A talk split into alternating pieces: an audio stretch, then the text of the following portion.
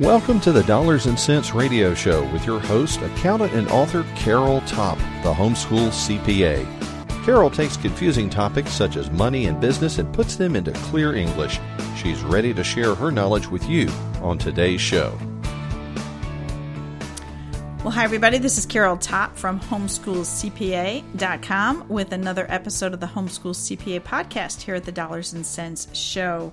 Um, I hope you're enjoying this series of podcasts I've been doing for a little while about homeschool co-ops. A lot of you lead homeschool co-ops, but the, today's session will be helpful for anybody leading any kind of group because I'm going to talk about 10 ways to avoid burnout. you know, when I go and visit homeschool conventions, I frequently do a talk called Homeschool Co-ops: How to Start Them, Run Them and Not Burn Out. And I will ask the people in the audience, okay, are you here to learn about how to start a homeschool co op? Or how to run a homeschool co op? Or how to avoid burnout? Well, guess what? Hands go up. they all want to know how to avoid burnout. Well, hey, speaking of homeschool conventions, I will be at some homeschool conventions this spring of 2018. I'm going to be at three conventions, and I hope to meet some of you. Uh, in early April, 5th through 7th, I will be at the Teach Them Diligently conference in Atlanta, Georgia. I'm looking forward to that. They're going to have um, a leaders conference on Thursday, April 5th, before the conference officially starts, and then I'll be doing some workshops during the conference itself.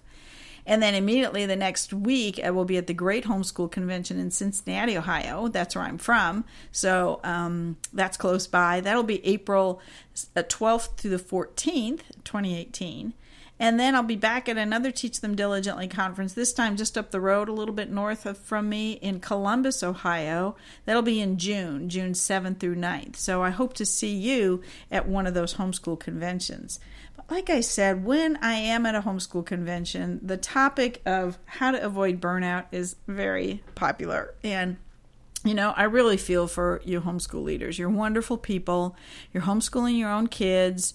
You, you know, you still got to keep up a household and, you know, usually a marriage. And then you're also leading a homeschool group. so it's pretty easy to get burned out. So I've got 10 ways to avoid burnout. This comes from my book called Homeschool Co ops how to start them, run them, and not burn out. It's also the name of a, a workshop I do frequently at homeschool conventions. Uh, we'll see if I get through all 10 of them in the podcast here or if I want to save some of them for um, part two. All right. So, my first tip for ways to avoid burnout is to, well, approach the whole idea of leading a homeschool co op with your eyes wide open. All right. Know the pros, know the cons of leading this group. Uh, give it serious thought. Uh, I think you you are so much better prepared for anything if if you go into it knowing the pros and cons, the advantages and disadvantages. Because when you're in the trenches, all you know about are the disadvantages and the hard work. But you have to keep in mind the very important advantages of running and operating a homeschool co op. Basically, you're being a huge blessing to tons of homeschool parents and those kids, and you are having a positive influence on those kids. Um, I, in in the book, I spend a, a chapter just on the advantages of homeschool co-ops and the disadvantages. In fact, um, I did podcast episodes on each of those.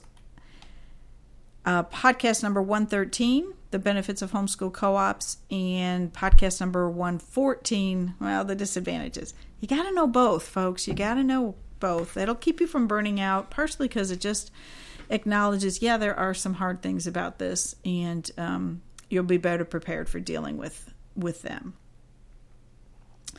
Number two follows pretty closely on the understanding the advantages and disadvantages, going with your eyes wide open, and that is have clear and realistic expectations.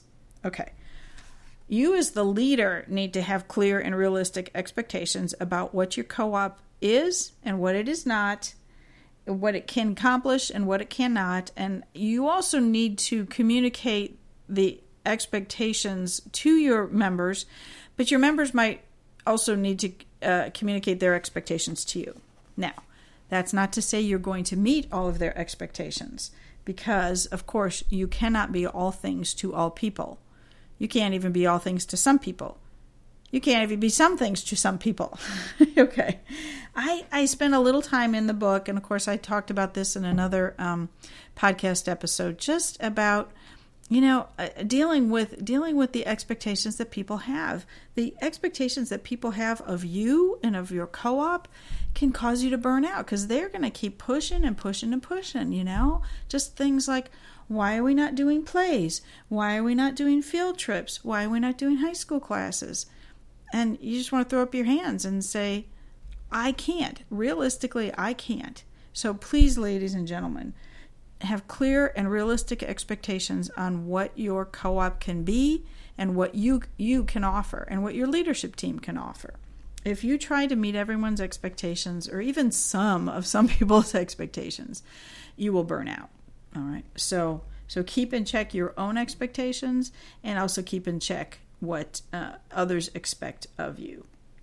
I do a lot of phone consultations with homeschool leaders, and sometimes I hear about their plans, and their plans are big, and and uh, they have big dreams, and and I don't want to squash that, um, but I I do tell them, especially if they're brand new to homeschooling or if their children are young, start slow, do a trial period of six weeks, see if people are interested, then go for another trial period of six more weeks and see if you like it but instead, I, I just talked to a homeschool leader. It just felt horrible. But her her homeschool co-op is only a year old. They only just started in September, and this is March, and they're shutting down. They're actually shutting down early.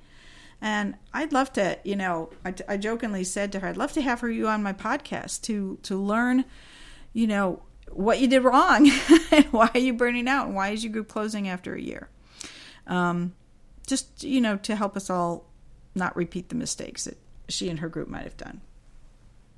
Okay, so uh, number three, uh, uh, how to avoid burnout in leading your homeschool group. Plan ahead. Ooh, do you do that? Some of you fly by the seat of your pants. Most of us, having been parents and now homeschooled uh, parents, know we have to plan ahead. And in particular, um, have a mission statement. I discuss this in my book on homeschool co ops. Have a mission statement that helps you define what you will do, whom you will serve, and when and where you will meet. And I actually have kind of a, a, a worksheet you can go through, but but just creating that mission statement kind of kind of says we will be this but not that. And if and if that's the way you want to write your mission statement, do it. But you know, for example, um, we will offer classes, but we will not offer grades. We will not do transcripts. We offer enrichment classes, but not academic. We offer elementary school, but not high school. Things like that. Um, have a mission statement that defines very carefully what you do, whom you serve, and even if you have to, whom you will not serve. You have to limit yourself, folks. Did I just already say this? You can't be all things to all people. Also, let me let me emphasize here again um, your your job is not to homeschool other people's kids. Okay, even though you're in a homeschool group, their job is to homeschool their kids, not you.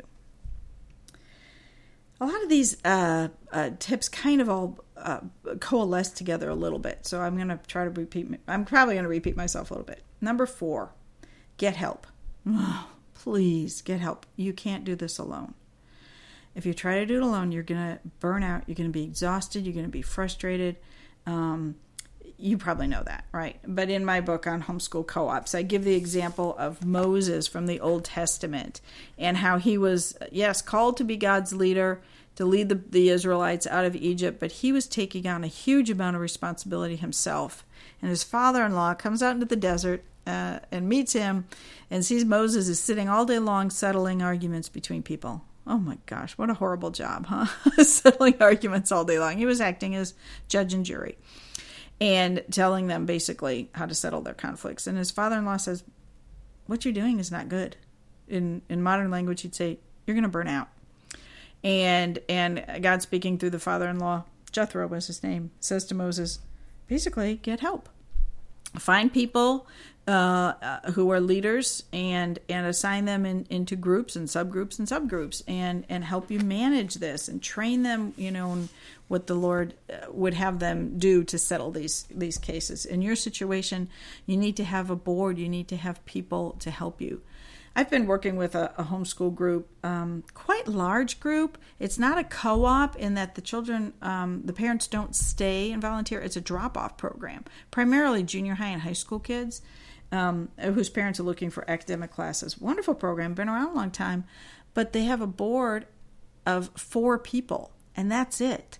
Four people are doing everything and and uh, oh gosh, it's just been sad because um, they brought me in to help them, you know, basically get tax exempt status and get get better organized with their money and all kinds of things. They were not doing well because there were only four of them doing it all, and one of the leaders quit, so now they're down to three.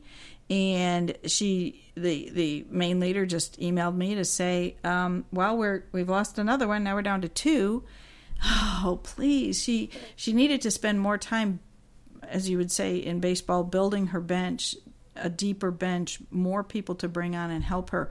And part of the, the the root of the problem with that organization was it was a drop off there was an expectation of the parents that i can just drop off my kid here and i don't have to help.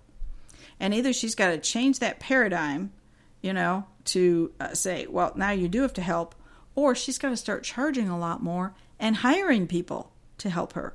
I said you can't deliver quality at low cost, you know, and and no involvement from the people at the same time. You're going to have to either get some more volunteers, uh, which is difficult because again it's a drop off program, or charge more. She didn't like either either of my options, but she also didn't like losing board members and burning out. How to avoid burnout? Number one, approach the idea of leading your homeschool co-op with your eyes wide open.